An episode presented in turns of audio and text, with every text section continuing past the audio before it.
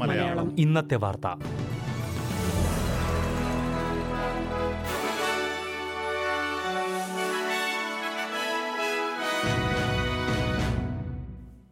നമസ്കാരം. ഇന്ന് രണ്ടായിരത്തി ഇരുപത്തിമൂന്ന് ജനുവരി ഇരുപത്തിയഞ്ച് ബുധനാഴ്ച. എസ് ബി എസ് മലയാളം ഇന്നത്തെ വാർത്ത വായിക്കുന്നത് ജോജോ ജോസഫ്. രണ്ടായിരത്തി ഇരുപത്തിരണ്ടിൽ രാജ്യത്തെ വാർഷിക പണപ്പെരുപ്പ നിരക്ക് ഏഴ് ദശാംശം എട്ട് ശതമാനമായി ഉയർന്നുവെന്ന് റിപ്പോർട്ട്. മൂന്നാം പാദത്തിലെ ഉപഭോക്തൃ വില സൂചികയിൽ ഒന്ന് ദശാംശം ഒൻപത് ശതമാനത്തിന്റെ വർധനവുണ്ടായതായും ബ്യൂറോ ഓഫ് സ്റ്റാറ്റിസ്റ്റിക്സിന്റെ റിപ്പോർട്ടിൽ പറയുന്നു. കഴിഞ്ഞ മുപ്പത് വർഷത്തിനിടയിലെ ഏറ്റവും ഉയർന്ന പണപ്പെരുപ്പ നിരക്കാണ് ഇപ്പോൾ രേഖപ്പെടുത്തിയിരിക്കുന്നത്. ആയിരത്തി തൊള്ളായിരത്തി തൊണ്ണൂറിന് ശേഷമുള്ള ഏറ്റവും ഉയർന്ന കണക്കാണിത്. അതേസമയം പണപ്പെരുപ്പ നിരക്ക് താങ്ങാനാകുന്നതിലും കൂടുതലാണെന്ന് പറഞ്ഞ ഫെഡറൽ ട്രഷറർ ജിം ചാൽമേഴ്സ് പണപ്പെരുപ്പം അതിന്റെ പാരമ്യത്തിലെത്തിയെന്ന് പ്രതീക്ഷിക്കുന്നതായും കൂട്ടിച്ചേർത്തു. തുടരെയുണ്ടായ അവധി ദിനങ്ങളും ഊർജവിലയും അടക്കം പണപ്പെരുപ്പ നിരക്ക് വർദ്ധിക്കാൻ കാരണമായെന്നും ജിം ചാൽമേഴ്സ് ചൂണ്ടിക്കാട്ടി.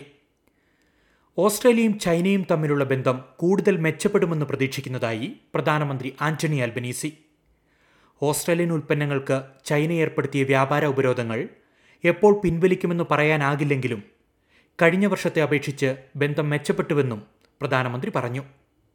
മുതിർന്ന ഉദ്യോഗസ്ഥരുമായും മന്ത്രിമാരുമായും ചർച്ചകൾ തുടരുകയാണെന്നും പ്രധാനമന്ത്രി കൂട്ടിച്ചേർത്തു. ആലി സ്പ്രിങ്സിലെ മദ്യനിരോധന വിഷയത്തിൽ വോട്ടെടുപ്പ് നടത്തുമെന്ന് നോർത്തേൺ ടെറിട്ടറി മുഖ്യമന്ത്രി നതാഷ ഫെയിൽസ് പ്രദേശത്ത് വ്യാപകമായ മദ്യനിരോധനം നടപ്പിൽ വരുത്തണോ വേണ്ടയോ എന്നതിൽ തെരഞ്ഞെടുപ്പ് കമ്മീഷൻ വോട്ടെടുപ്പ് നടത്തും. പ്രദേശവാസികൾക്ക് വോട്ടെടുപ്പിൽ പങ്കെടുത്ത് അഭിപ്രായം രേഖപ്പെടുത്താം. ആലി സ്പ്രിംഗ്സിലെ ക്രിമിനൽ സംഭവങ്ങൾ കുറച്ചുകൊണ്ടുവരാൻ ഫെഡറൽ ടെറിട്ടറി സർക്കാരുകൾ ഒരുമിച്ച് പ്രവർത്തിക്കുകയാണെന്നും മുഖ്യമന്ത്രി കൂട്ടിച്ചേർത്തു.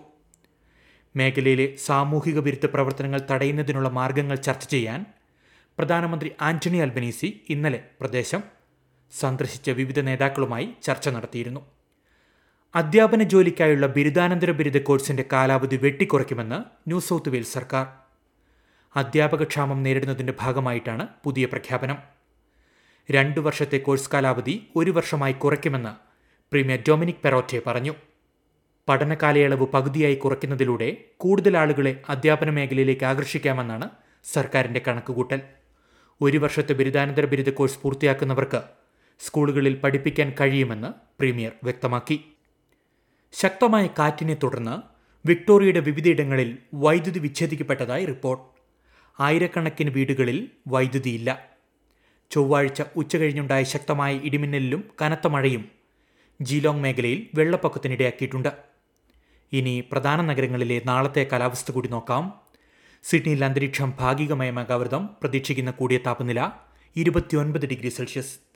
മെൽബണിൽ തെളിഞ്ഞ കാലാവസ്ഥ പ്രതീക്ഷിക്കുന്ന കൂടിയ താപനില ഇരുപത്തിയെട്ട് ഡിഗ്രി. ബ്രിസ്ബനിൽ മഴയ്ക്ക് സാധ്യത മുപ്പത്തിമൂന്ന് ഡിഗ്രി സെൽഷ്യസ്. പെർത്തിൽ തെളിഞ്ഞ കാലാവസ്ഥ പ്രതീക്ഷിക്കുന്ന കൂടിയ താപനില മുപ്പത്തിരണ്ട് ഡിഗ്രി. അഡലേഡിലും തെളിഞ്ഞ അന്തരീക്ഷം പ്രതീക്ഷിക്കുന്ന കൂടിയ താപനില ഇരുപത്തിയേഴ് ഡിഗ്രി. കാൻബറയിൽ തെളിഞ്ഞ കാലാവസ്ഥ മുപ്പത് ഡിഗ്രി സെൽഷ്യസ്. ഡാർമിനിൽ മഴ ശക്തമായ കാറ്റിനും സാധ്യതയുണ്ട്. പ്രതീക്ഷിക്കുന്ന കൂടിയ താപനില മുപ്പത്തിയൊന്ന് ഡിഗ്രി സെൽഷ്യസ്.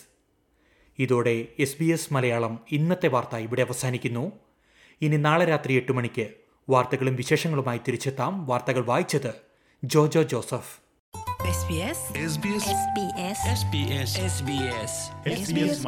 ഇന്നത്തെ വാർത്ത.